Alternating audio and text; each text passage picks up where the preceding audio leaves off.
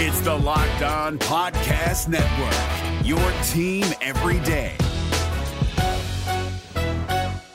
At Hyland, we're all about celebrating little wins and little ways to innovate digital processes.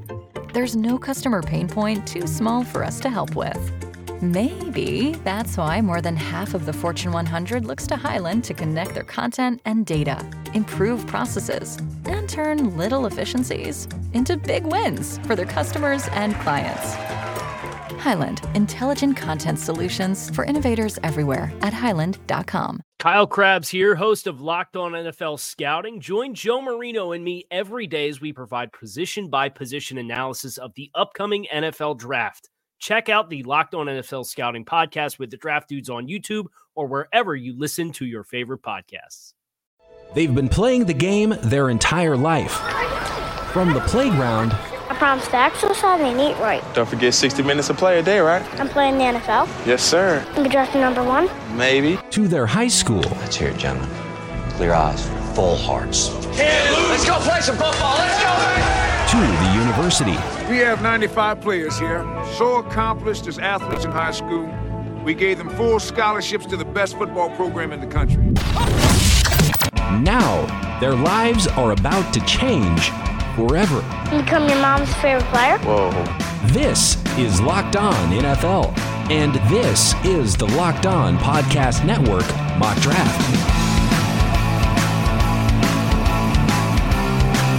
Welcome to day three of the Locked On NFL Mock Draft Special. We have gone through 13 picks so far in the first round of an NFL mock draft. We are into picks 14 through 20 on today's show. That means it begins with the Tampa Bay Buccaneers, then Denver Broncos at 15, Atlanta Falcons 16, Dallas Cowboys 17, Miami Dolphins with their second pick in this draft at 18, the Raiders with their second pick at 19, and the Jaguars with their second pick at 20. That will be the teams on the clock in today's show, but I happen to know there is heavy trade talk happening right now in multiple spots there. So I have a feeling there is going to be a shakeup on today's episode, Matt. It's been a fun run so far, top 13 picks. Not a ton of surprises. There has been one trade so far. Yeah, it, it's been fun for sure. I love the input from the entire Locked On network. I hope everyone's enjoying it as much as they did last year. We have a lot of new listeners. This is their first go around. It is an extravaganza for sure. And we have Tampa on the clock, and they kind of fell a little bit in no man's land here. I mean, the tackles are gone. I think they'd love to have gotten Andrew Thomas or one of the other three. Would you go with one of the receivers? That seems like overkill. There's not an interior lineman to take. Kinlaw is kind of exciting, but the secondary in Tampa is in a lot better shape than people realize. So mm, this doesn't add up so great for them. Yeah, I think that offensive tackle, when you look at this, you think, oh man, maybe Tampa has to try to make a move up. Win now mode, obviously, with Tom Brady, if tackle is truly what they want. Maybe they're okay because they still have, like you mentioned, there's a few blue chippers still left on the board, I think. And uh, there's still one of those top three wide receivers that is universally thought of as the top group and the top tier of receivers in this draft. Javon Kinlaw is an animal of a defensive tackle with a ton of upside. CJ Henderson, 439 speed at cornerback. There is still uh, a first round caliber quarterback, I think, out there. There's some really high upside players at other positions in this draft that are still available. Some stud uh, interior, or at least one stud interior offensive lineman that I could see going at some point, starting in the middle, and, and a few corners that that are worthy of mid to late first round picks. So the Tampa Bay Buccaneers could go in a number of directions. We'll check in with Locked On NFL Draft, Trevor and Ben again today. We'll check in with the draft dudes, Kyle Crabbs and Joe Marino. All of the hosts making selections for their teams. We're hearing from all the college hosts that are breaking down these prospects, vignettes, and player profiles. A ton of fun. Let's go over the first 13 picks here before we find out what's going on with Tampa at pick 14. And it was Joe Burrow, quarterback out of LSU, at number one. And by the way, if you haven't heard the first couple episodes of this, go back and listen to those. Oh, yeah. And uh, just a spoiler alert here on how this thing has gone through the first 13 picks. And it's well worth a listen every day of this podcast special. Joe Burrow, number one to the Bengals. Washington takes Chase Young, defensive end from Ohio State, two. Another Ohio State defender, Jeffrey Okudah, cornerback to the Detroit Lions at three. The Chargers traded up from six to four to draft Tua Tagovailoa, quarterback from Alabama. Justin Herbert, quarterback from Oregon, goes to Miami at five. New York Giants, who move back from four, select the first tackle in this draft, Tristan Wirfs, out of Iowa at six. Pick seven, Isaiah Simmons, linebacker from Clemson, to the Carolina Panthers. The Arizona Cardinals select Jedrick Wills, offensive tackle from Alabama at eight. Pick nine, Jacksonville Jaguars take defensive tackle Derrick Brown from Auburn. The Cleveland Browns select Andrew Thomas, offensive tackle from Georgia at 10. Pick 11. This was the end of the run of the first four offensive tackles. Mekhi Becton goes from Louisville, offensive tackle to the New York Jets. Then a run on wide receivers here back to back to end yesterday's show. CeeDee Lamb from Oklahoma to the Raiders, and Jerry Jeudy from Alabama to the 49ers at 13. The draft dudes, Kyle Crabbs and Joe Marino setting the scene for today's action. It's day three of the Locked On NFL mock draft show. And Kyle, I'm really excited to see what happens today, given this is the aftermath of you know all the offensive tackles being off the board. And there's that one wide receiver that's dangling in Henry Ruggs. This is where I think the draft starts to not hold serve as much as it did in the first 13 picks. Right. You have some stability here in the, the first third of the draft, and you kind of have, have pegged and pieced teams and players together. And now we're at a spot where some real chaos can start to unfold. We observed yesterday, Joe, how we didn't see any action. We were expecting to see some trades and moving up and down the board, and we didn't quite get what we were banking for on that regard. Well, I'll be interested to see with Henry Ruggs, who you mentioned still available. He is the last of the big three wide receivers. It's been well documented that the Denver Broncos at 15 are pretty interested in his services. Uh, you've got some other teams in need of some speed. You've got the Philadelphia Eagles at 21, who would probably love to add his services. The Minnesota Vikings at 22, who traded away Stefon Diggs. That would be the name for me. That if we're going to look to see some fireworks, that would be where I'd put the gold star. Well, and you have, you know, Tampa's slated to pick here at 14. It's been long thought that uh, they're in market offensive tackle, but none of the top four fell to them. Do they reach for a Josh Jones, or is this an opportunity where they maybe pull the trigger on Henry Ruggs themselves, right? Adding a speed player like that to Tom Brady in this Tampa Bay offense. So I think there's going to be some drama here as the uh, next uh, slate of picks here unfold right? And the one more thing that I would earmark here is we have teams at the end of today's slate in the Dolphins, Raiders, and Jaguars that have already picked once already, all three yeah. of these teams.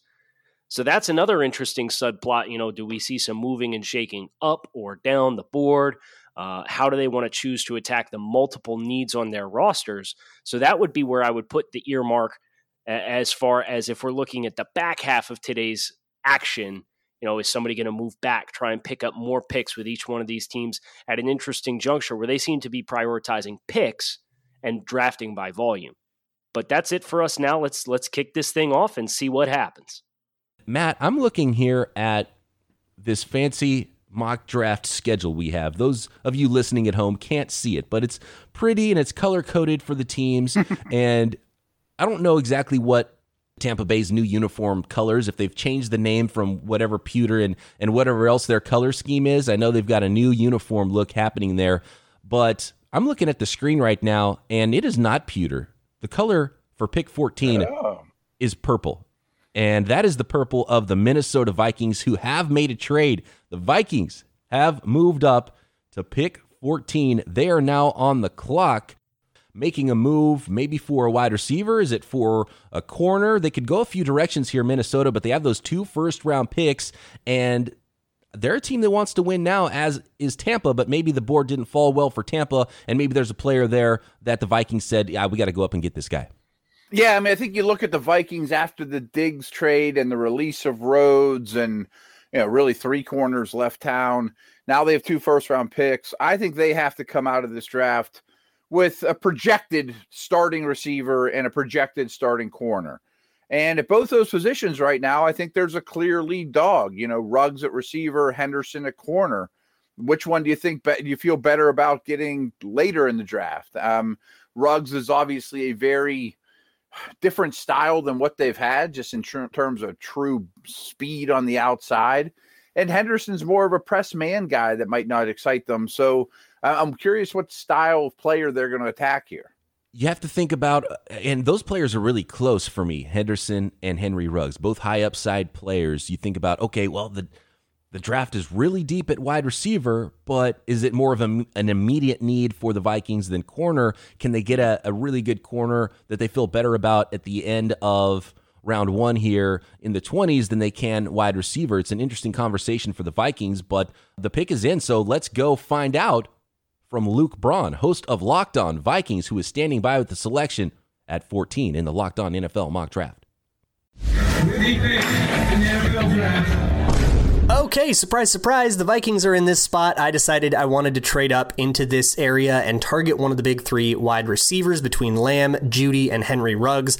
I made this deal when uh, San Francisco was on the clock, but I saw that both Jeudy and Ruggs were on the board, and I figured, eh, yeah, if, if San Fran takes one of them, I'll take the other one. I was kind of hoping that he would go with Ruggs and I would get Jeudy, But alas, uh, Brian Peacock over there at Locked On 49ers took Jerry Jeudy, and I'm here with Henry Ruggs. But I am not mad about that at all. So here's the thing the Vikings just traded away Stefon Diggs. They need a playmaker bad. Right now, they have Adam Thielen, who's coming off a hamstring injury. He's going to be 31.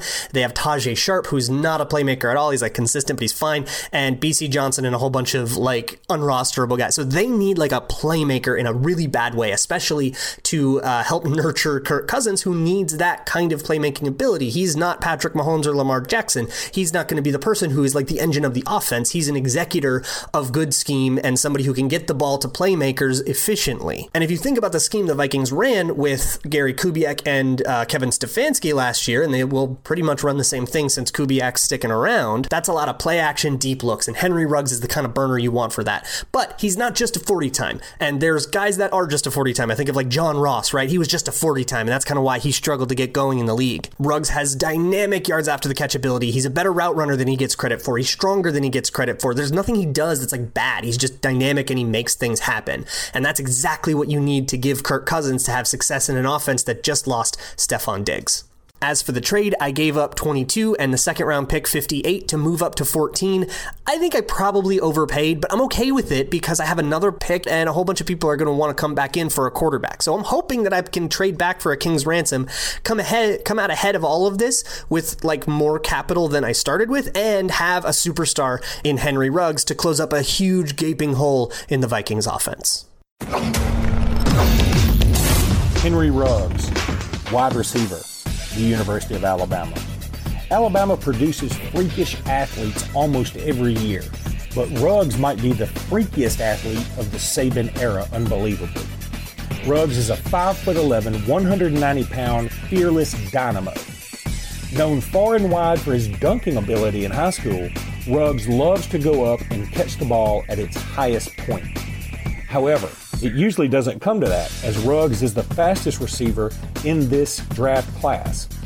He dazzled general managers at the combine running a 4.240. Do yourself a favor and check out Ruggs' high school highlights on the basketball court for reference. You will see exactly what I mean when I tell you he's one of the freakiest athletes that Saban has ever signed. I also had the pleasure of calling Henry Ruggs when he played in the Alabama Mississippi All Star game he returned the opening kickoff for the game's only touchdown. To check out more about Henry Ruggs, follow me and Jimmy Stein as we discuss all things Alabama on Locked On Bama. And it was the speedster, 427, fastest man in the draft.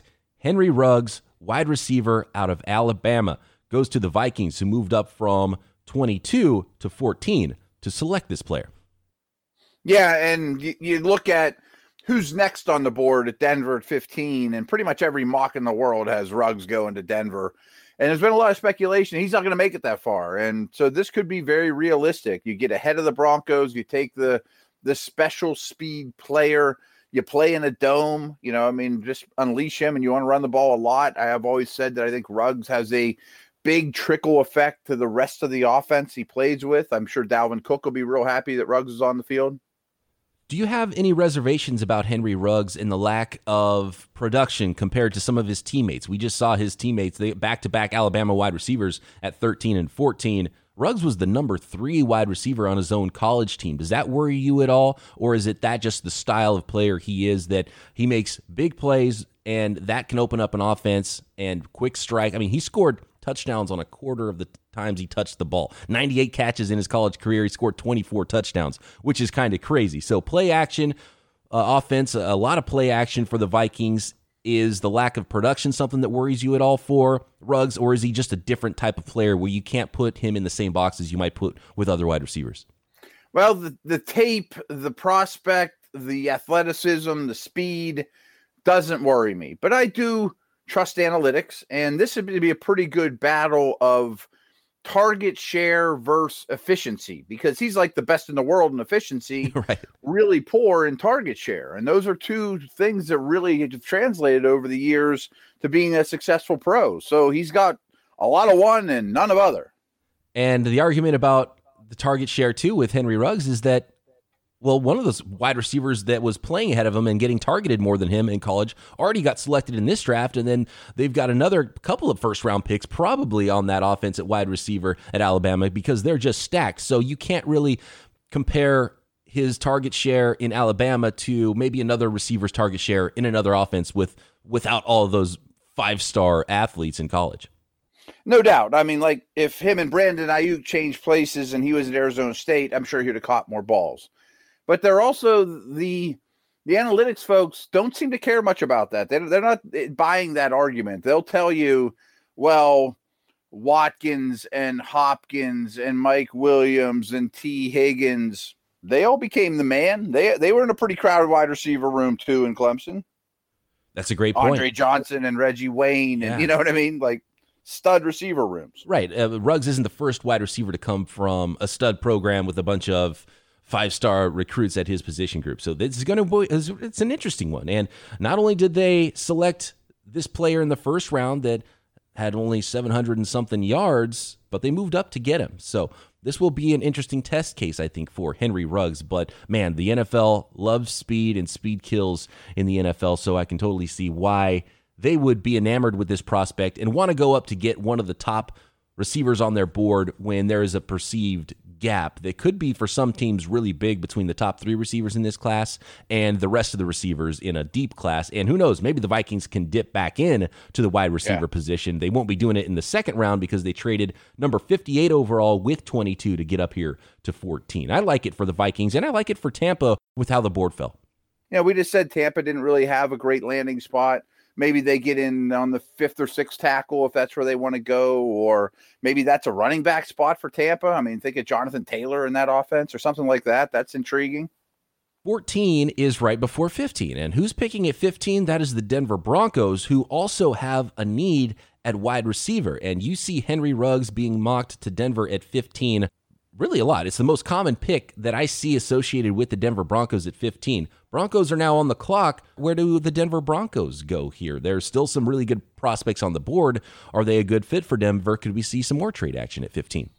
Yeah, this stings. I mean, I think they would have ran the card to the podium for Ruggs, or if by chance Jeudy or Lamb, whoever.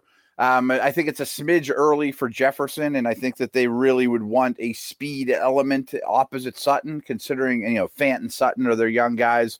You want a burner, but I've often talked about my my Sweet 16 in this draft, and they're picking 15, and two of my Sweet 16 are still there, and C.J. Henderson and Kinlaw. It isn't the number one need, but they're disruptive positions that are you know, highly sought after. Either one of those would make perfect sense. You say you traded for Jurrell Casey. Kinlaw could kind of wait, and he is a raw prospect. You could just use him sparingly.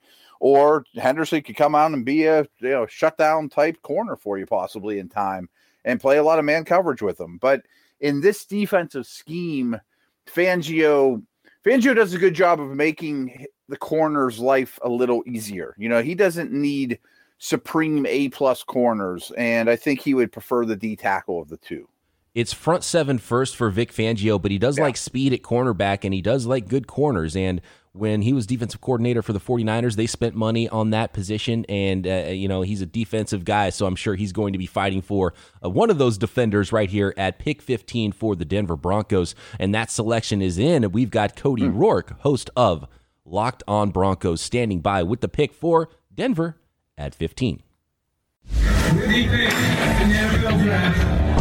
With the 15th pick in the 2020 Locked On NFL Draft, the Denver Broncos select Javon Kinlaw, defensive tackle from South Carolina. Now, this is a player that will come into the Vic Fangio style of defense and make an instant impact as a rookie. And this is a move to be considered best player available. The Broncos' options of Henry Ruggs, Jerry Jeudy, or CeeDee Lamb were taken off the board in this year's mock draft before the Broncos were able to pick at pick number 15. So, with the best player approach philosophy that Broncos head coach Vic Fangio mentioned the team would likely be using, Javon Kinlaw is that guy. And will they start right away? Well, I think when you take a look at Javon Kinlaw and his productivity and how big he is, the Broncos could start him right away at the nose tackle position. Yes, in the offseason, they traded a seventh round pick for defensive lineman Jurrell Casey from the Tennessee Titans, who could also play defensive tackle, who could also play defensive end. They did tender Mike Purcell, but if the Broncos want an interior pass rush against Patrick Mahomes and the Kansas City Chiefs, Javon Kinlaw is the right guy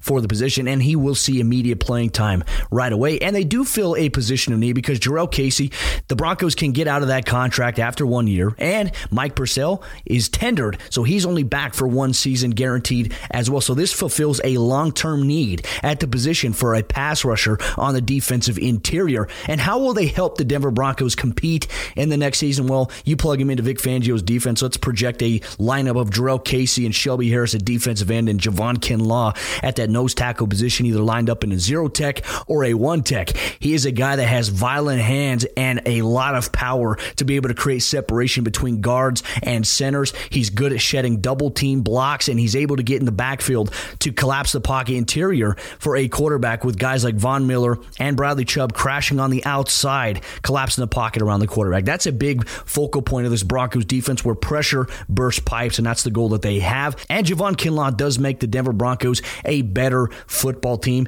And in a tough AFC West division where the Broncos finished 7 and 9 last season, they could benefit big time from that interior pass rush, which they didn't have much of in 2019. So it could make them better. It could make them a contender to win the AFC West. And I do project that Javon Kinlaw's productivity in the upcoming season could be around a borderline of five sacks while plugging down the interior gaps for the Broncos' run defense. For Vic Fangio, a guy like Javon Kinlaw would be very comparable to Akiem Hicks, who he had worked with in Chicago, who could play the defensive end position, who could play on the interior of that defensive line. And Hicks saw a tremendous production in a Vic Fangio style of defense. So ultimately, the Denver Broncos get a long term position of need fulfilled, even with Shelby Harris being in his final season as a Denver Bronco as of right now on a one year deal. You look at Mike Purcell being tendered back on a one year deal, and Jurrell Casey being 30 years of age, entering year number 10 of his career in the National Football League. You want a young guy like Javon Kinlaw to come in right away and make an instant impact. Javon Kinlaw, All American defensive tackle, South Carolina. Kinlaw tallied six sacks and was generally a disruptive force for the Gamecocks throughout his junior and senior seasons, most notably in an upset over Georgia. Kinlaw harassed Jake Fromm throughout that game, and his pressure helped lead the defense to four turnovers, including a pick six late in that game. In his four years at Carolina, Kinlaw played his best against his stiffest competition. This behemoth was also disruptive in special teams, Kinlaw blocked three kicks in his career. He affected numerous others. Also exhibited dedication to his craft. He dropped 40 pounds, transformed his body during his sophomore season. So that shows you what he can do when he puts his mind to it. Kinlaw had flirted with declaring for the draft after his junior season, but returned for his senior campaign and really boosted his stock due to some jaw dropping performances against quality blockers like Georgia that we just mentioned. Now, what do you do when a jumbo athlete like Kinlaw gets that six foot five inch, 330 pound frame rolling in the right direction? Well, mostly you can just pray and hope. He's also cat quick, ox strong. His build and abilities could fit him inside in a 4 3 or even outside in a 3 4 alignment. Only concerns for Kinlaw are that high maintenance body and did he in fact disappear against lesser competition or was he just engaged in double teams? Well, NFL evaluators can decide that through their film study. It does speak well of Kinlaw that he won the team's Unselfish Teammate Award, perhaps meaning he wasn't as inconsistent as some observers believe, as much as he was eating up multiple blockers to free up his teammates. If Kinlaw's weight issues are behind him, there's really little that can stop this Goliath from being effective in the NFL against the run and as a factor in the pass rush. This is Matt Smith for Locked On Gamecocks, part of the Locked On Podcast Network. And the Broncos went with the high upside defensive tackle, Javon Kinlaw out of South Carolina. Matt, how do you like the fit? How do you like the player Kinlaw here at 15? I like it quite a bit. I mean, I've seen a board or two, you know, media that has Kinlaw as their top defensive tackle, which I'm not that there yet. But when you look at the Chris Jones and DeForest Buckners and these longer athletic guys that can run, you can understand the allure. I mean, they're really hard to get blocked. They disrupt throwing lanes. They're always in the quarterback's face. They're just freaky players. And I think Kinlaw fits that bill. Might not come in and light the world on fire as a rookie, but I'm not sure they need him to.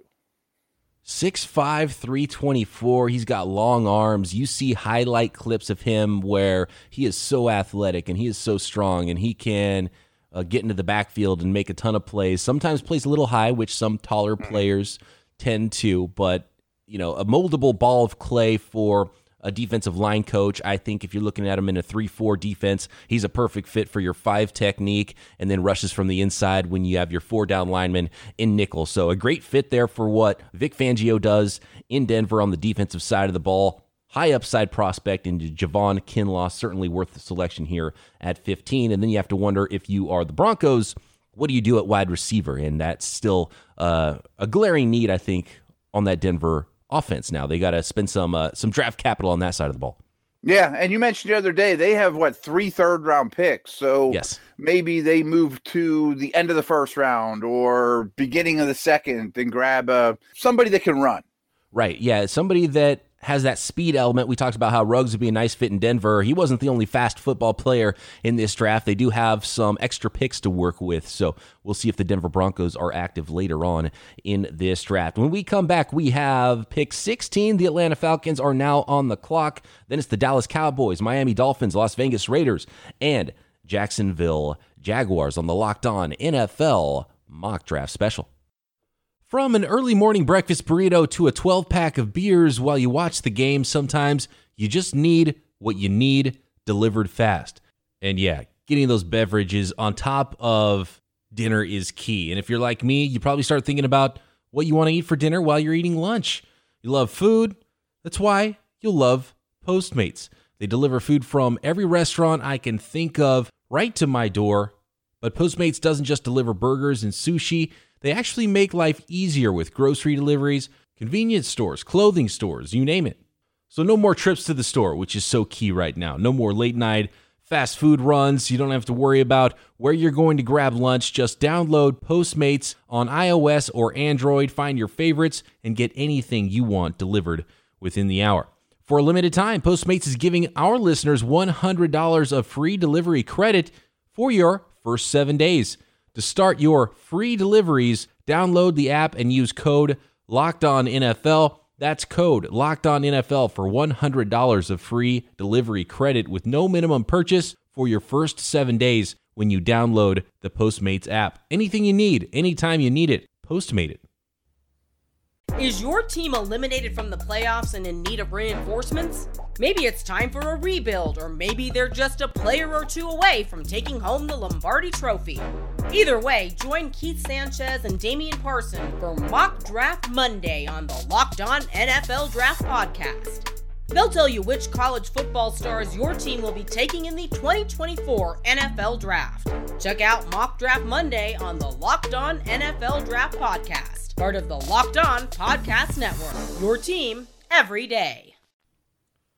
Okay, Matt, we have talked about it on the show. You and I both, making our big boards separately, had 16 players, the same 16 as well as our blue chip prospects, our clear round one talents. And then there was a little bit of a gap, and we liked different players after that, but we both thought there was a clear 16. I saw an article recently from Peter King, and he had Gil Brandt give his big board, and he also had a top 16. So that makes me feel a oh. little bit better. The great Gil Brandt had the same top 16 prospects as I had, which makes me feel better about my scouting ability here when it comes to the NFL draft. Atlanta Falcons, who are now on the clock here at pick 16, there's only one of those players left. That would be CJ Henderson, who also happens to be a fantastic fit for the Falcons. I'm running up the card if I'm the Falcons, but uh, I mean, I guess there could be some other directions they go, right? I guess. I mean, I could see them or anyone, you know, really wanting to get their hands on Chaisson the edge from LSU. Um, after that, I mean, Gross Matos has some interest there. I, I, think without question, this would have to be a defensive player for Atlanta. Their offense looks very set to me. I mean, unless they were going to do the Jordan Love thing and just sit him behind Matt Ryan, I don't think that's where this organization or coaching staff is at, though. Like you said, the, of the Sweet 16, they're picking 16. Just give me who's available, and that's Henderson. Aaron Freeman is standing by with the pick. It didn't take long for the Falcons to think about this one. Locked on Falcons War Room with the selection. Pick 16 in the Locked on NFL mock draft. So our plan A with the Falcons' 16th overall pick in round one was to see if Javon Kinlaw, the D tackle from South Carolina, would fall for us. Unfortunately, we got very close, but no cigar. Our plan B was to explore some trade back opportunities, and given the large number of depth needs that need to be filled out on this Falcons roster, picking up some extra picks on day two or three of this year's draft is definitely a priority. We knew that the Indianapolis Colts were interested in trading up for a quarterback, and with Jordan Love still on the board, we called them about making a trade back. But uh, we got the feeling that they already had a handshake agreement with another team picking behind us, and thus our negotiations never really bore any real fruit for us. So that left us with Plan C, or rather Plan CJ, because in no shape or form do we feel like we're settling. We're taking what we believe is the second best cornerback in this year's draft class in Florida, CJ Henderson. And boy, we definitely needed help at the cornerback position. We already have some young corners in Isaiah Oliver and Kendall Sheffield, two early round picks from the last two drafts. But with the release of Desmond Trufant earlier this offseason, we're still in desperate need for more help. And in Henderson, we believe that he's a player with number one corner lockdown potential. He's going to step in right away for us in Trufant's vacated left cornerback spot and give us the size, length, and speed and athleticism that makes us feel very confident that at some point in the very near future, possibly even this season, he's going to give us even more ability than what Trufant provided, who was a very productive and reliable cover man for us over the last seven seasons. Playing in the NFC South, we're faced with some of the premier receivers in the NFL and Mike Evans and Michael Thomas. You also have emerging ones like DJ Moore and Chris Godwin. Not to mention our rivals also picked up big time free agents like Robbie Anderson and Manuel Sanders this offseason. Not to mention our 2020 schedule features further matchups against receivers like Tyreek Hill, Davante Adams, Amari Cooper, Kenny Golladay, Keenan Allen, Tyler Lockett, Allen Robinson, DK Metcalf, and much, much more. We got big receivers. We're facing fast receivers. And Henderson is exactly the type of corner that not only has the size and length to handle the big guys, but the speed and athleticism to handle the fast guys and everybody else in between. So some might knock Henderson because he wasn't always the most reliable in run support, but our coaching staff, led by Dan Quinn, believes that we can teach and improve tackling. And the results we've seen in recent years with players like Trufant, Oliver, and Robert Alford make us fully believe that any concerns about Henderson's toughness are fully overblown. So we're drafting him to be our matchup guy, and we think he's going to be a huge piece of the puzzle and be our lockdown guy the minute he steps on the field this year and for many years to come.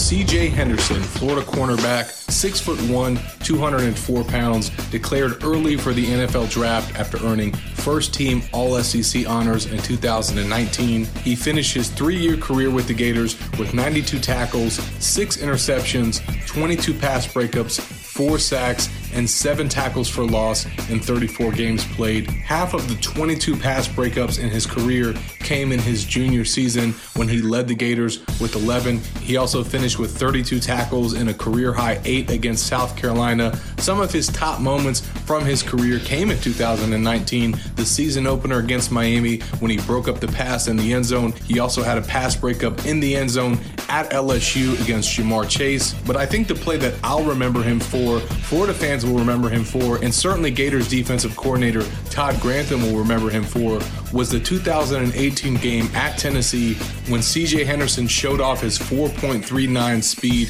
and ran down what would have been a touchdown for the Volunteers. He ran all the way across the field and cut off the Tennessee ball carrier before he could get into the end zone. Todd Grantham said that it was one of the most incredible plays that he had seen in his coaching career, and afterwards, he called CJ Henderson the best college cornerback that he had ever coached. Now, Henderson's strengths are certainly his speed with his 40 yard dash. He was also a high school track star. He plays with a lot of athleticism and really good size. He was a running back in high school, and you could really see that with the way that he can swivel his hips with no resistance in his transitions. He has a really explosive closing burst, and he's also a physical corner as well. He's not afraid to attack and run support or come in on a cornerback blitz. Now, some of his weaknesses are that he struggles at times trying to adjust to the ball when he has his back to the quarterback, and it certainly seemed throughout his career that he does much better in man coverage than he does with zone. Sometimes he would lose sight of his receiver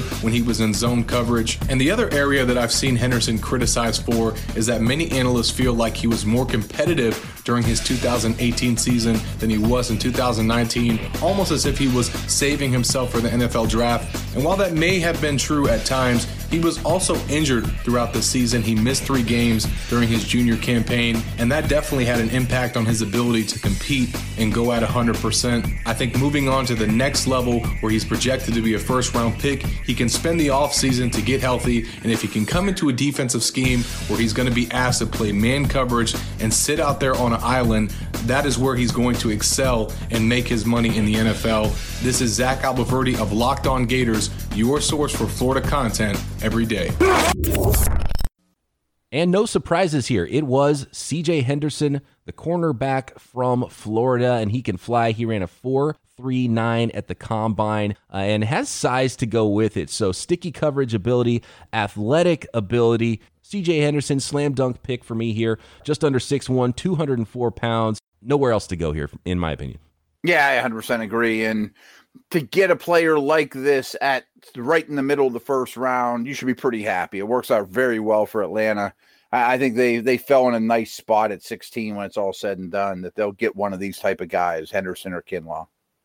When I was doing my personal mock draft, Henderson was gone and Kinlaw was the pick here, and it's still a very easy pick. I mean, you just feel good if you are the Falcons that you're going to sit there and you have one of those blue chippers, in my mind, that's available. But you know how unpredictable the NFL draft can be, so I wonder if there might be a shakeup and some players that aren't in our top 16 going in that top 16 that could start to push some players down toward a team like, say, the Dallas Cowboys, who are currently on the clock where do you go? Do you have a 17th player? I know there are some teams out there that, I mean, it's, we get into some groupthink here. There's teams that are going to have wild boards. They're going to have 20 guys in there, the first round solid grades. There's going to be teams that have, you know, 13 players in there, a list of players that they really like as blue chip talents. Do the Cowboys here at 17 have another player there? Or do you think they just go strictly need? I, I think you can't count out, even though interior offensive linemen aren't positionally valuable as much as an edge rusher or a cornerback.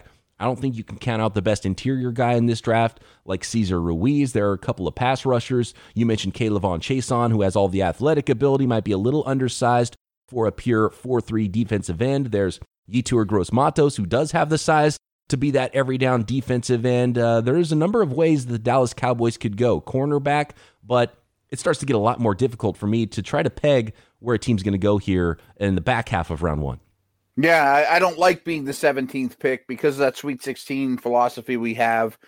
The the Cowboys certainly could benefit if Chaisson goes, or more likely maybe a a fifth offensive tackle goes off the board. We know that position is always coveted, or most likely maybe it would be someone trades up for Jordan Love in the early teens and just loves you know adores him, has to have him. But this went as we kind of expect. The best 16 are off the board. And you know, you hate to be that guy that takes the first or the third corners or reaches a little for Cesar Ruiz, or they don't really need a linebacker like Murray or Queen. You need front level defense or back level defense. You would have loved for CJ Henderson to fall to you.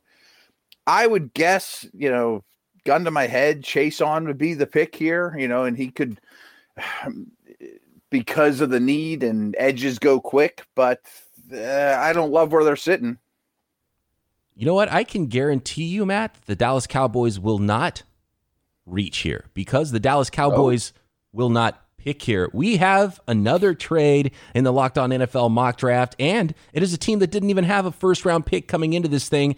It is Evan Sidery who has control of the Indianapolis Colts. They're coming all the way up from 34 in the second round. The second pick in round two, they have Washington's pick. They're trading that and their original second round pick at 44. So 34 and 44, they're coming up with the Cowboys, pushing the Cowboys all the way out of round one. It is now the Indianapolis Colts on the clock at 17. Is this for that quarterback, Matt? I would think, unless they're in love with Chaisson. I mean, that's the only one I could think of. Or maybe it's the next receiver. I mean, I, I could see Jefferson being that move too. I mean, if you're thinking win now, just signed Rivers, maybe you get the LSU edge or wide out and say, I'm good. I got Buckner and that guy, and I'm in good shape. That'll do it for me. I'm going to sit out the second round where Dallas' second round is going to be a blast. But usually people trade up for quarterbacks with the Colts on the clock, we'll find out momentarily who their selection is. Just thinking about this from the Cowboys, and we kind of laid it out there. The, the board doesn't fall great for you. You have a ton of salaries you're going to have to pay out to some high end players on your roster. That means you're going to have to fill the rest of your roster with depth. Having more draft picks, I think, is huge for the Cowboys. Need didn't meet value for them at 17. I love this move for the Cowboys, and we'll see if we love this move for the Colts when we find out who that selection is at 17. Yeah, sounds good to me. And again, it's a good way of laying it out for Dallas. Is it's nice to have a bunch of second round picks. They don't hurt your cap a good deal. They're frankly not much different from the 17th pick. That seemed a little light, 34 and 44. But if I was picking 15, 16, I wouldn't have said yes, but I'm picking 17. So I will say yes. Let's find out who the Colts have at 17, who they could not wait to get. Standing by Evan Sidery in the Locked On Colts War Room. A surprising move just happened here in our mock draft as the Indianapolis Colts decided to move up, packaging their two second round picks, 34 and 44, to number 17 to the Dallas Cowboys to land their future franchise quarterback in Jordan Love, the, the boomer bust, the very much polarizing prospect from Utah State. Chris Ballard has long been a guy who has been targeting Jordan Love, according to multiple reports. Zak Keefer, the athletic, mentioned before that Chris Ballard has stepped and watching Jordan Love for two plus years at this point, even before Andrew Luck retired. So they move up from 34 to get Jordan Love at 17. And he will not be starting right away. Jordan Love, as, as you guys know, Philip Rivers is a starting quarterback for the next year. Jacoby says they're very high priced backup quarterback for 2020 at $20 million cap hit. So Jordan Love will be doing a full redshirt year in 2020 for the Colts. He will be nowhere near the field if Philip Rivers gets hurt. Jacoby Brissett will be the backup. It's a full redshirt year for Jordan Love as he needs to work on his mental processing and learning how to read the field, almost like Kansas City did with Patrick Mahomes and Alex Smith in a couple years back, and that did really well for them. Jordan Love will not help the Colts compete next year, but in, the next year or two, if they let's say Philip Rivers is a good year in 2020, they franchise tag him in 2021. Jordan Love will only be 24 years old during the 2022 season, but the Colts currently have no quarterbacks under contract past this upcoming season. So it means that they definitely are drafting a quarterback in 2020. The question is when and where. And in this scenario, we have the Colts moving up aggressively, using their two second round picks to go and get their guy in Jordan Love. Jordan Love will make this team a playoff contender and Super Bowl contender, I think, very consistently within the next three or four years, but definitely not right away. Maybe whether it's in 2021 or 2022, Jordan Love will be the Colts starting quarterback for the next decade plus. I think Frank Reich is the best developer quarterbacks, especially for a guy like Jordan Love, to land in a situation like this where he can do a full red shirt, maybe even two years of a red shirt in this scenario because he definitely does need to land the perfect environment to help his skills to help him reach his ceiling. And Frank Reich, Chris Ballard, the way they built this offense and defense, I think Jordan Love can step in right away after a year or two of seasoning and really help this Colts team be a sustainable contender once more. Personally, I compare uh, Jordan Love to a guy like Matt Ryan. I know it's a very odd comparison on the surface there, but I think Matt Ryan, he showed at Boston College last year. He threw a lot of interceptions, even more than Jordan Love did his final year at Utah State. Matt Ryan threw 19 interceptions, Jordan Love threw 17. Based off that, we saw Matt Ryan do well in a system that really benefited his skill sets. And I think the Colts would do that, whether it's a year or two of sitting behind Rivers, that Jordan Love can really be the same thing. And athletically, I know Patrick Mahomes is out there a little bit for him. I, I don't want to throw a comparison on Jordan Love, but I, I think a player like that, maybe blending in a Mahomes, his ceiling and his arm talent, mixed with Matt Ryan, his ability to really fix his turnover problems from Boston College. I think it's a player you have in Jordan Love, and that's two former MVPs there. So if Frank Reich and Chris Ballard can really go up there and get Jordan Love and help develop him, I think it's a home run hit that the Colts just landed, getting up to 34 from 17. So that'll do it for us here from the Annapolis Colts War Room. The Annapolis Colts move from 34, using 34 and 44, the two second round picks, to go get Jordan Love with the Dallas Cowboys number 17 overall. So the Colts are pushing their chips all in like they have this offseason and getting Jordan Love to be their new franchise quarterback. It's Jordan Love, quarterback, Utah State. Love started earning national recognition two years ago in 2018 when he threw for a single season school record 3,567 yards for the Aggies and ranked eighth in the entire country with 32 touchdown passes. The Bakersfield, California native did take a step back, however, as a junior in 2019. Love threw an FBS high 17 interceptions and had four games where his completion percentage was below 52%. So as Love sets his sights on the next level, his strengths are enough to leave NFL GMs' mouths watering. At 6'4, 220, he checks all the boxes when it comes to size and stature. Love has good athleticism and mobility and is often at his best when he extends plays with his feet, either hitting receivers on the run or taking off to pick up positive yards. He's also got that gunslinger mentality and has the arm strength to back it up with the ability to squeeze throws into tight windows. But the former Utah State QB is not without his faults. His field vision and awareness took a huge step back last year, and he often throws careless balls into heavy coverage, either not recognizing what the defense is doing or putting the ball up for grabs regardless. So Love's cons mostly center around his decision making, and that will certainly need to improve at the next level. But his arm talent and mobility go hand in hand with today's NFL. It's a bit of a calculated risk to take Jordan Love high in this year's draft. But with the proper development, you might strain your neck trying to find the ceiling for Love's NFL future. This is Ben Stevens of Locked On Big Ten, your source for Big Ten and college sports content every day. And it was the quarterback, Matt. Jordan Love, quarterback from Utah State.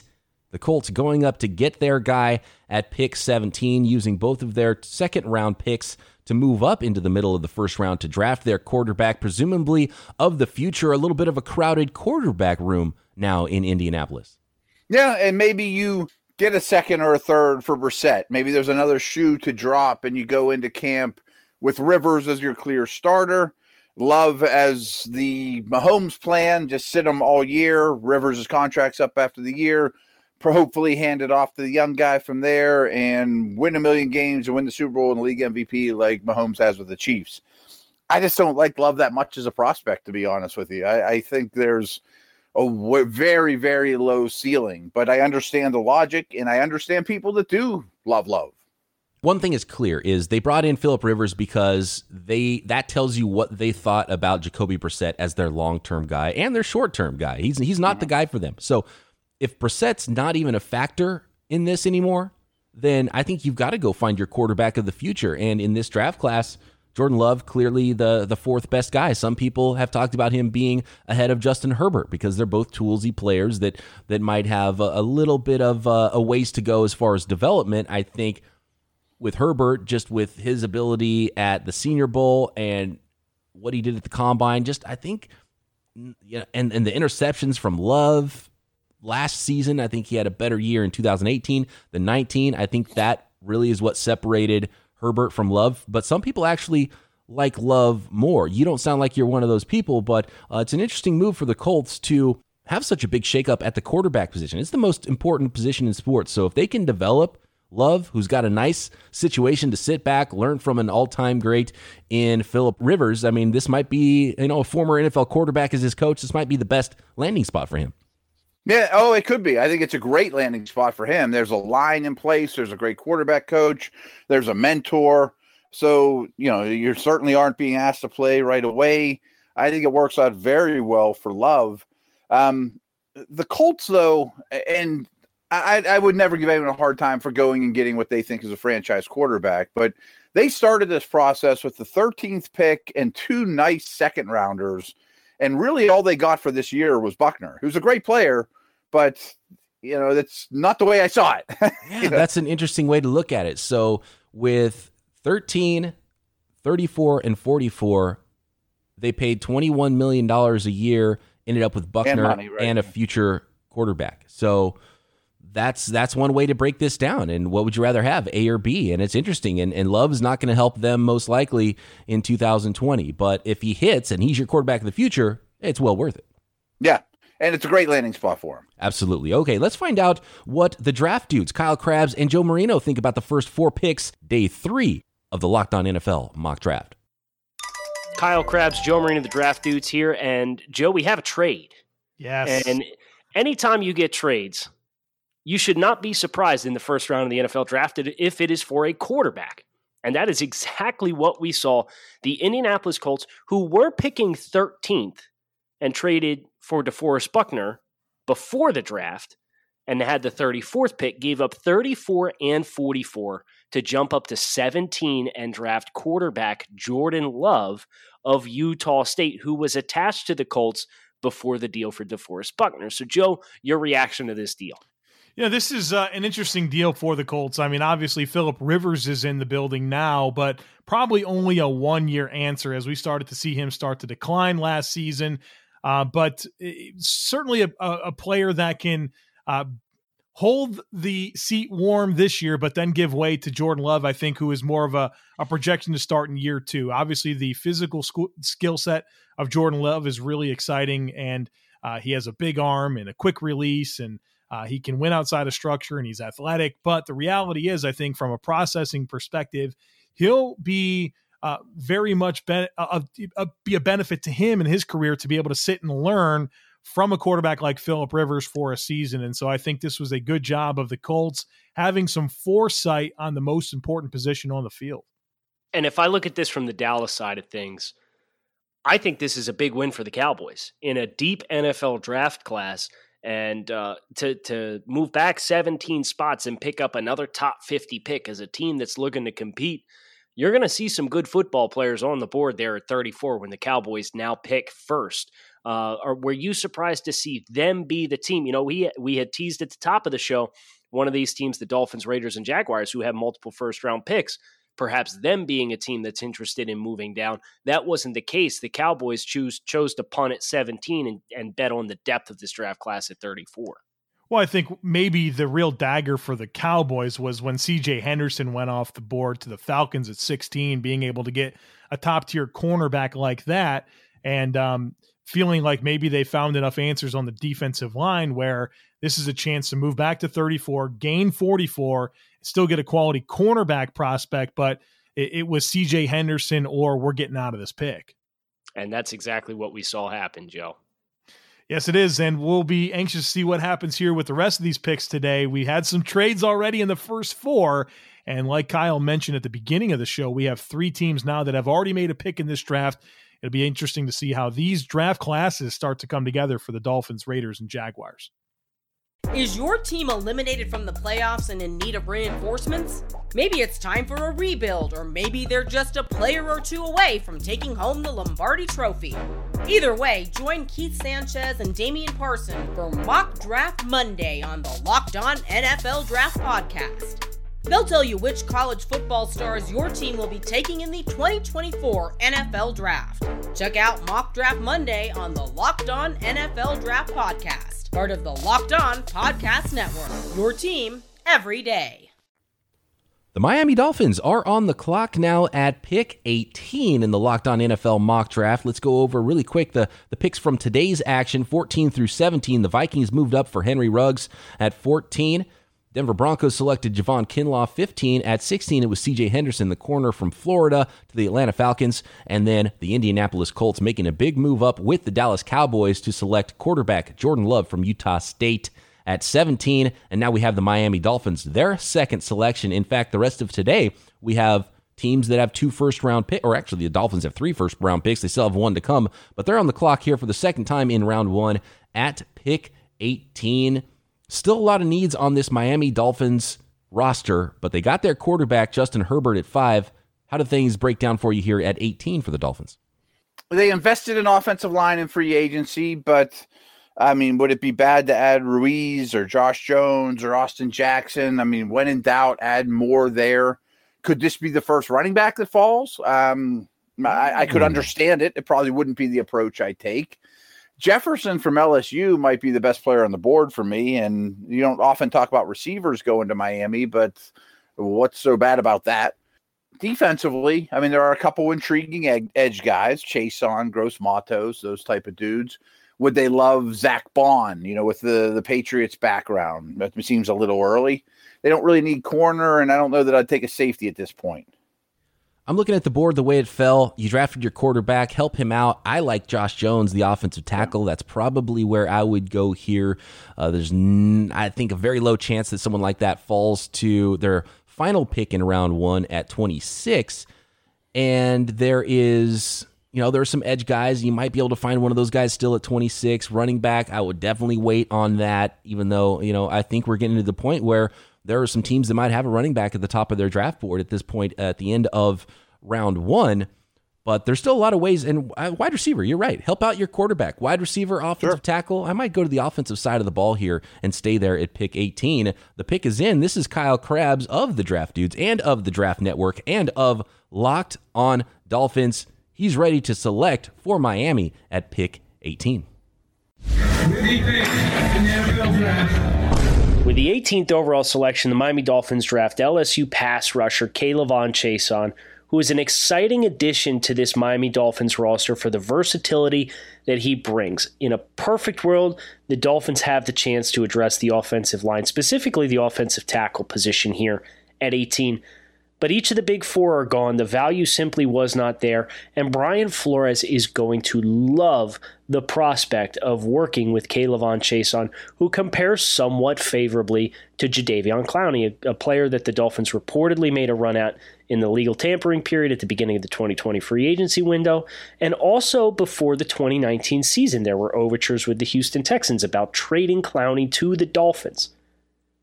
Brian Flores will now get a player in K'Lavon Chaisson who's younger, has a higher pass rush ceiling in that he's more flexible. He's able to turn the corner at tighter angles, and also has that same ability to play in congested space and play the run. Chaisson described himself at the 2020 NFL Combine as a trilingual defender. He can rush the passer, he can play the run, and he can play in space against the pass as well. There's plenty of examples of all of those things littered across his tape. So for Brian Flores, yes, it stings to not be able to get one of these big four offensive tackles. But we saw Tristan Wirfs, Jedrick Wills, Andrew Thomas, and Mekhi Becton all gone by the 11th pick. The Dolphins didn't even sniff them. So this is a case of best player available meeting a perfect defensive system to make the most out of his versatility. If K'Lavon Chaisson were to go to a place that was going to put him at defensive end and say, okay, go get him, go rush the passer off the edge, you would miss so much of what he has the value to bring because Chaisson has played stand up on the second level and runs twist game and inside pass rush. He's rushed off the edge. He's played zone coverage and played turn and run coverage on backs out of the backfield. Brian Flores getting this kind of defender, in addition to the free agent additions that they've made throughout the course of the 2020 offseason, this Dolphins defense is suddenly looking very fearsome. And Chaisson is the speed rush piece off the edge that this roster is still lacking. So to get him and get him at 18, it stings that it's not an offensive tackle, but by the time it's all said and done, you just watch K'Lavon Chaisson in this Dolphins defense is going to make a lot of sense, and it's going to make a lot of quarterbacks uncomfortable. If you were to build a prototypical edge rusher in a lab, it would look a lot like K'Lavon Chaisson. 6'4, 250 pounds, the junior outside linebacker came to LSU as a five star recruit and one of the best edge rushers in the country. He backed up All American Arden Key in 2017, and in 2018, as a sophomore, was expected to explode onto the scene. However, he tore his ACL against Miami in the season opener and missed the remainder of his sophomore season. Chaisson had a lot to prove in 2019 as a junior, and he accomplished that mission 60 total tackles, six and a half sacks, 13 and a half tackles for loss, K'Lavon Chaisson was a terror off the edge for teams to try to block and had some of his biggest moments in the biggest games of the season. He earned defensive MVP honors in the Chick fil A Peach Bowl as part of the semifinal of the college football playoff against Oklahoma. Not only is Chaisson an elite edge rusher, he's also a dynamic leader. He was named one of LSU's permanent team captains in 2019 and also awarded the number 18 jersey, an LSU tradition passed down from previous number 18s, signifying your leadership on the team. Although there's a limited sample size of Chaisson's work in college, whatever team drafts him is drafting a player with an enormous ceiling. This is Matt Moscona from Locked On LSU, your source for LSU content every day. Kyle goes upside here for the Dolphins. K'Lavon Chaisson. I've seen him all over the place on analyst draft boards. I've seen him get mocked as high as the New York Giants at four overall in this process. I've seen him all the way back at the last couple of picks of round one, but consensus, he's somewhere in round one. It depends on which team is going to fall in love with that athleticism he displayed on tape. And when you look at the fit, I think this is where it starts to make sense for me for Chaisson because of his athletic ability outside of the top 16 players in this draft that we have both talked about. Now you have that ball of clay in a defense that Miami runs where you can have him be that stand up outside linebacker and pass rusher. He can do things in coverage for you. He can come off the edge with that athleticism. You can mold that player into what you want in this kind of a multiple scheme on defense. Yeah, and they're not winning the Super Bowl this year. I mean, they can bring them along slow.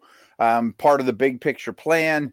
I, I, have no problem with it. You know, they they sign some edge guys that are BB minus players, but they don't have the upside this guy does. So when in doubt, get a high value position like pass rusher. You know, edge guy does fit the scheme. So I'm cool with this. You don't love the production, but you love no. the potential and you love the upside. And I think the fit is good for the Miami Dolphins defense. And you mentioned it, they have some time. Develop this player. And when Chaisson's ready, it might be around the same time, you know, a year from now when Justin Herbert is ready. And this team is ready to really, really do big things and make a jump there in the AFC East. And one thing that's noted is the Miami Dolphins, with all of the draft capital they have, they have nine selections in the first two rounds, nine picks this year, next year. And right now, they haven't used any of them to move up. So they're letting the board fall to them. How do you feel about the strategy of not going up to get your quarterback, not trying to move around and maybe get a different offensive tackle, going from 18 a little bit higher for the Dolphins and letting the board fall to them and add as many prospects as they can? Well, they have the roster space. I mean, it's not like some of these other teams that can't afford to bring in 10, 12 guys in the rookie class because there's not enough room on their roster. They ended up with Herbert. You know, they end up with Chaisson. Again, both high upside dudes. If these guys start hitting and clicking at the same time, you may be the kings of the East. I mean, that's not that far fetched. Um, I would have had a hard time passing on Josh Jones or Jefferson from LSU there. Um, but I understand the Chaisson pick.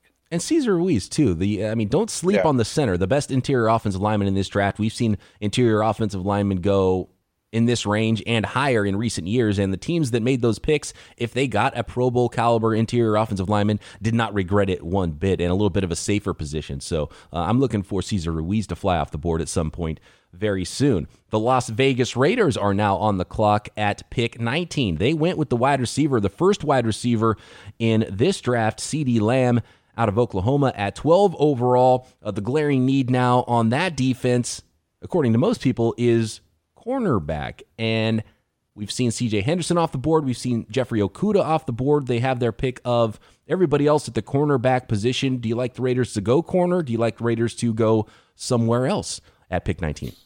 Uh, like another team that's two first, the Vikings, as we mentioned, it, it seems like its best case scenario is to go receiver corner, you know, and to grab a high end guy at both those positions and they already got their wide out, so fine. Um, I think an edge guy like Chaisson would have been attractive to them too, because uh, with all respect to Clelin Ferrell, is he the answer or is he an interior pass rusher on throwing downs? Um, I don't think he's a special player. I don't want to be the team that takes the third corner. Back to our earlier conversation, because I'm not sure who I would take. Maybe my attitude will change after I make my list in a couple days, but I think that's the position you should be shooting for here. I just don't know which guy. Q is standing by. The pick is in for the Las Vegas Raiders at pick 19. Who will they take? Let's go to the Locked On Raiders War Room and find out.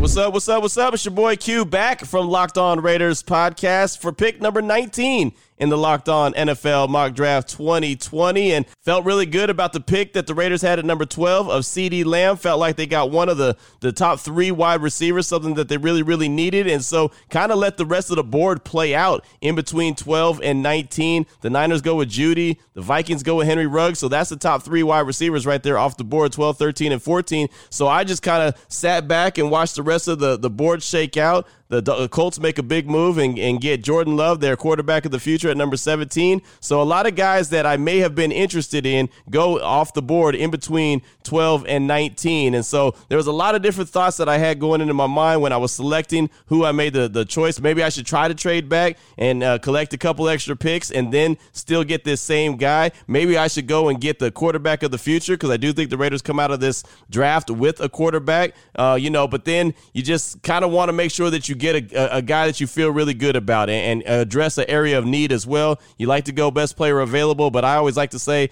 best player available in position of need. And, and sometimes that may be the wrong decision to make. Uh, this was a, a tougher pick for me. I had to really, really analyze and really think about who would be the best position. Thought about a safety, thought about Xavier McKinney out of Alabama at the safety position, but uh, the Raiders just signed Damarious Randall to a one year, $3.3 million deal, so I felt like safety in the first round was not necessary. Uh, linebacker has already been addressed in free agency with the pickup of Cory Littleton and Nick Kwiatkowski, so obviously linebacker wasn't a number one need because I was thinking about sliding in Kenneth Murray, the linebacker out of Oklahoma, but with two linebackers picked up in, in free agency, I figured the Raiders could wait till a later round to pick up another linebacker and uh, just really had a lot of going back and forth, back and forth on who the Raiders should pick here at number 19 because again, it's it's not as obvious as pick number 12. Pick number 12 felt to me like you had to go and get a wide receiver. The Raiders just had to do that. I think it's something that the whole league knows that the Raiders need is that number 1 wide receiver. So that was easy. But this number 19, I just kind of feel like you got a bonus pick. You got to get it right. You want to get a difference maker, but who is it going to be and what position are you going to address? I feel like the positions of need still are a running back, but you don't need to get a running back in the first round. You got one last year in Josh Jacobs, but you want to get a compliment to Josh Jacobs some point in the draft. You got to get a defensive back at some point. You got to get a safety at some point. You're going to get a quarterback at some point. Probably going to get another wide receiver at some point. Almost thought about getting another wide receiver. Almost went double down and got Denzel Mims, a wide receiver out of Baylor, at the number 19 pick, but then thought that that might be a little bit high, a little bit rich for the Raiders when they really have a couple holes that they need to fill. So uh, ultimately, man, I went back and forth, decided I was going to go with a defensive back, and I wasn't sure exactly which defensive back I was going to go with. Was I going to go with a Kristian Fulton out of LSU? Was I going to go with a Trevon Diggs out of Alabama? Well, ultimately, I ended up going with AJ Terrell, defensive back out of Clemson. And uh, look, I know that Mike Mayock and company love their Clemson guys. They have uh, Trayvon Mullen on one side. They have him penciled in as a starter. So they have his uh, battery mate, basically, AJ Terrell, who had one terrible game. It happened to be the national championship game, so everybody saw it. But then again, LSU made everybody look really, really bad. But AJ Terrell, defensive back out of Clemson, pick number 19 for the Raiders on the Locked On NFL Mock Draft Show 2020. AJ Terrell, cornerback, Clemson. Terrell was part of a Tigers defense that held opponents to less than 14 points a game in each of the last two seasons under defensive coordinator Brent Venables. Clemson was 29 and 1 in AJ Terrell's two seasons as a starter. And let's not forget, he produced the first points of that 2018 national championship game against Alabama when he took back a pick six to spark the rout and help capture the Tigers' third title. Now, despite a lackluster showing in last season's title game to LSU, but let's be frank, LSU's receivers can make a lot of cornerbacks' night really, really difficult. But overall, Terrell has a good case to be one of the first corners to come off the board. At 6'1, 195 pounds, showed the ability to, to be physical uh, against the run in college. I think that's going to translate to the next level. The ideal size is there. Uh, as we mentioned, 195 pounds. So is the speed. Terrell ran a 4.440 at the NFL Combine. Now, he had issues in space against LSU in January, but overall, the film study's a net positive for Terrell. He had an outstanding run as Clemson's top cover corner over the last two seasons. So he's got all the necessary skills for success as an NFL corner. Now, he's not a classic ball hawk. He got only six interceptions over the last two seasons, but he's as steady as they come in coverage.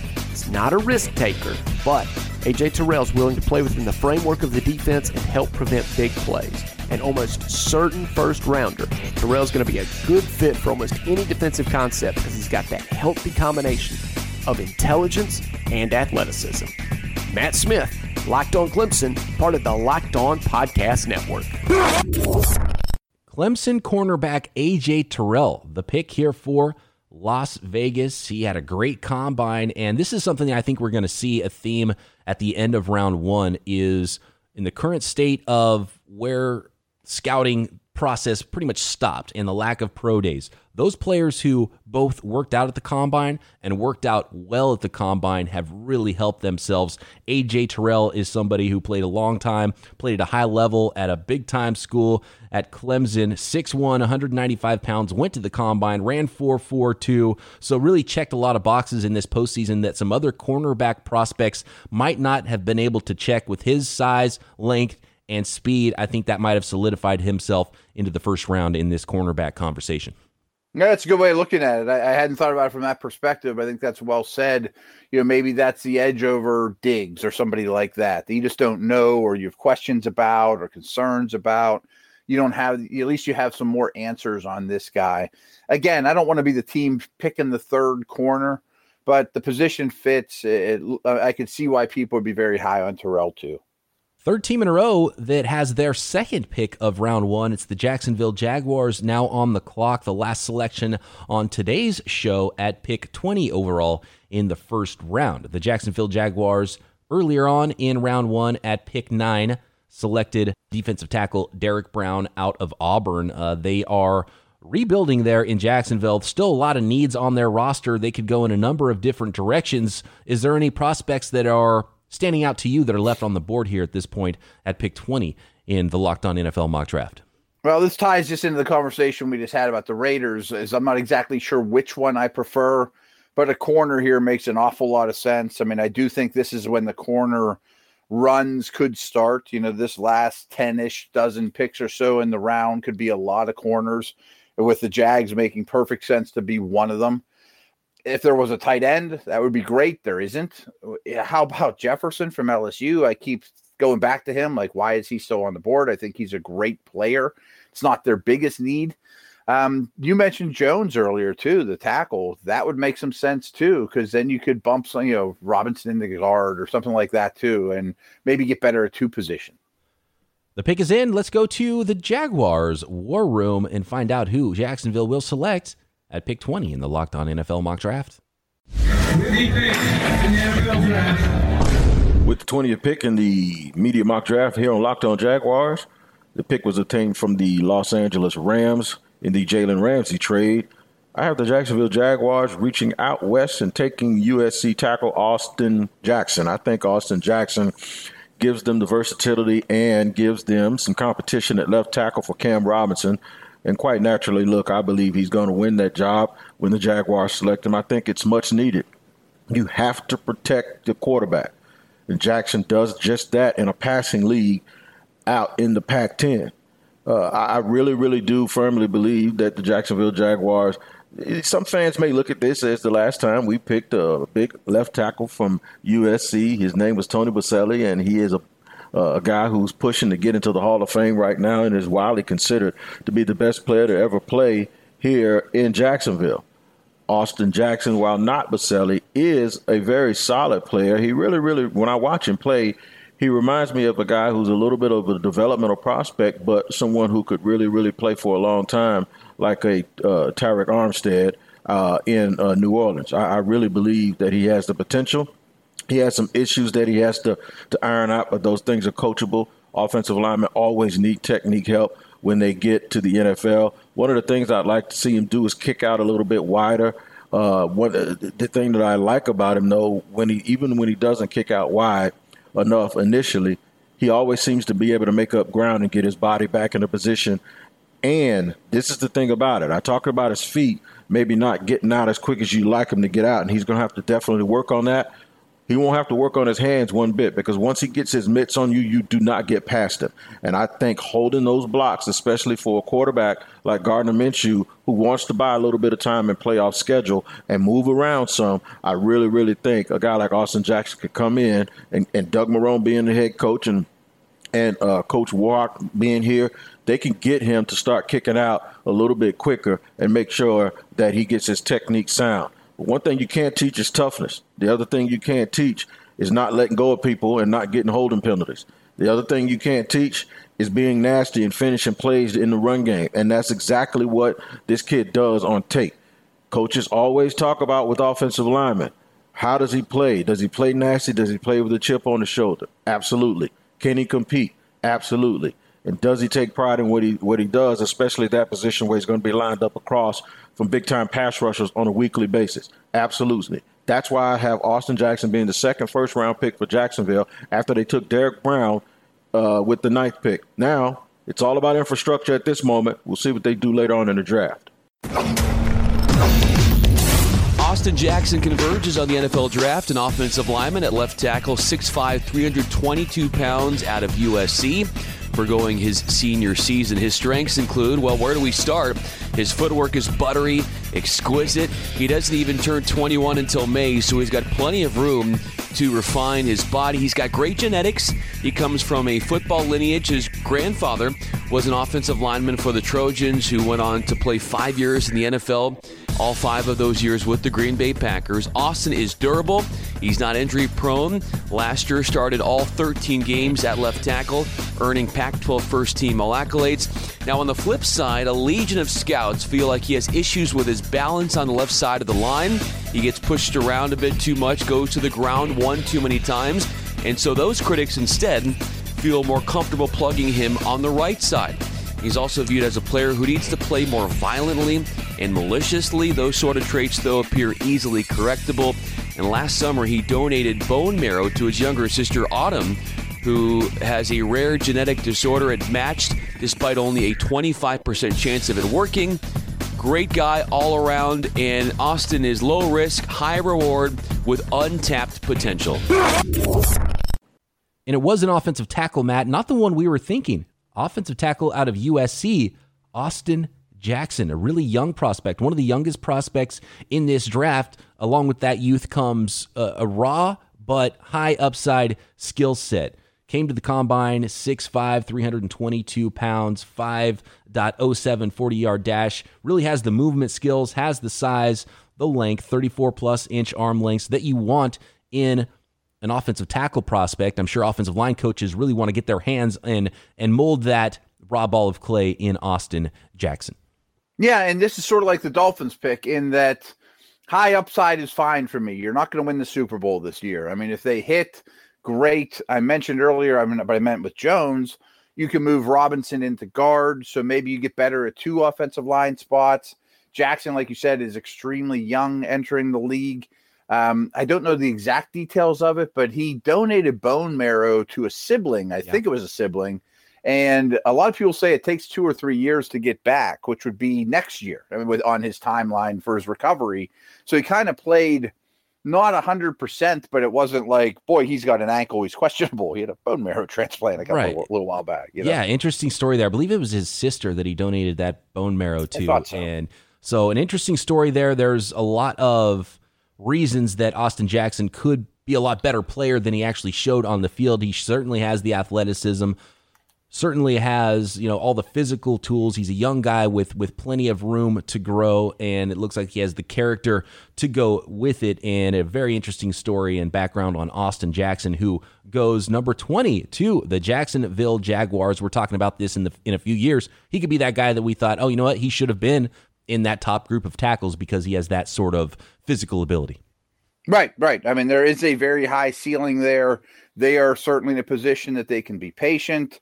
So, depending on the makeup of your team, that makes a lot of sense. You know, like maybe if you're the Bucks or uh, I'm not sure who else picks it, Seattle, he wouldn't be as attractive to you now because you're trying to win right this minute. Or if you're looking for a, a Conklin replacement in Tennessee, that might not be the direction you go. But since you're picking where you are as a rebuilding team, go for it.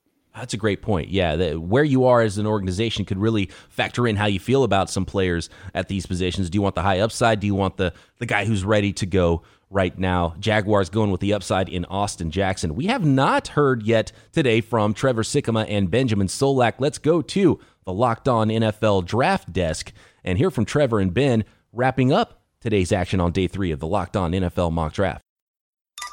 Hey everybody, Trevor Sikkema and Benjamin Solak from the Locked On NFL Draft Podcast back with you to highlight what the biggest surprise of the day was between picks 14 through 20 here in the Locked On NFL Mock Draft Special. Ben, we got to start at number 14, right? I mean, Minnesota trading up from uh, 21 to or 22 to 14 to replace Stefon Diggs with Henry Ruggs. Oh How about my it? goodness. That's a crazy move. Yeah, and, and like this is surprising in the sense of nobody's pairing the Vikings with Ruggs, or at least not until recently. But when you think about having two first round picks, when you think about the difficulties of having, having Adam Thielen receiving so much attention without a wide receiver two or even a wide receiver three to help him, it makes a ton of sense to add a player like Ruggs. And, and Ruggs is known for the linear speed, of course. He's a deep threat and he's great at it, but don't sleep on the route running ability. So he can run not all the routes that Diggs ran. Diggs was a special route runner, but he can run a lot of them, and that's going to allow him to slide into the offense pretty quickly, pretty consistently.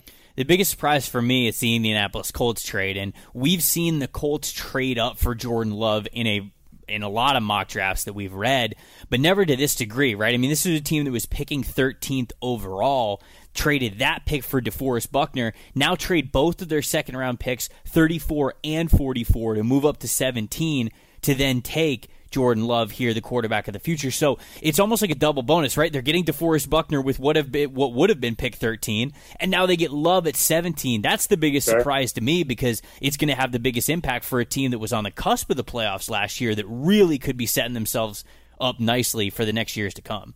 And I will say these two trades definitely surprising. The picks at 19 and 20 also are, are shocking to me. AJ Terrell, the corner out of Clemson, is a third corner off the board. Kristian Fulton and Jeff Gladney both still available, and then Austin Jackson. The pick at 20 for the Jaguars, also desperately in need of a corner. Pass on those talented players. Grab a tackle who's not a top tier starter in this group. They're presumably now kicking Cam Robinson to the inside. Both of those picks for the Raiders at 19 and the Jaguars at 20 surprise me. Now, when you look at 21 through 26, you have players like Kristian Fulton still on the board, Josh Jones, the tackle out of Houston, still on the board, Yeah. Patrick Queen, Jeff Gladney, ton of talent in the 20s for these upcoming selections. Well, tomorrow we're starting off at number 21, the Philadelphia Eagles. You know Ben's going to be paying attention to that. You guys should be too. Make sure you tune in. Okay, Matt, 20 picks down on this mock draft special. Going into day four of this thing, we've got picks 21, starting with the Philadelphia Eagles and ending with pick 26, which is the Miami Dolphins' third selection of this mock draft. Uh, I can't wait. I'm, I'm excited for day four of this thing. I think there could be some more shakeups here. And what a fun episode this was. Multiple trades and teams maneuvering to get their guys, which I really expect to happen. There's going to be some movement there in that middle of the first round, depending on all these 32 teams that have different boards. And when that top group of talent starts to dry up on some teams' boards, there might be some other teams that are like, I got to get this guy. Yeah, and, kudos to the locked on team here. I mean, they're getting after it. They're aggressive with their trades, really thinking things through, doing the best thing for their respective team. I love it. This has been a blast. And um, you know, tomorrow will be fun as well. There's a couple guys. I keep going back to Justin Jefferson still being available, Josh Jones, Cesar Ruiz. I mean, there, there's some quality dudes here that are going to go to some playoff teams. I love seeing 32 different heads making picks for teams instead of one person throwing out a mock draft. You really see some different ideas filtering through, which is really fun and which is how the thing really will go down. So, uh, love it. Looking forward to pick 21. Philadelphia Eagles are on the clock. Be back tomorrow with day four of the Locked On NFL mock draft special. If you're looking for the most comprehensive NFL draft coverage this offseason, look no further than the Locked On NFL Scouting Podcast. Join the draft dudes, Kyle Crabbs and Joe Marino, as they go position by position through the NFL free agent class and into the star studded crop of college stars who will be selected in the 2024 NFL Draft.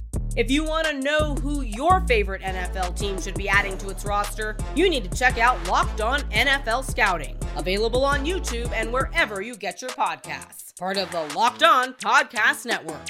Your team every day. Is your team eliminated from the playoffs and in need of reinforcements? Maybe it's time for a rebuild, or maybe they're just a player or two away from taking home the Lombardi Trophy. Either way, join Keith Sanchez and Damian Parson for Mock Draft Monday on the Locked On NFL Draft Podcast. They'll tell you which college football stars your team will be taking in the 2024 NFL Draft. Check out Mock Draft Monday on the Locked On NFL Draft Podcast, part of the Locked On Podcast Network. Your team every day.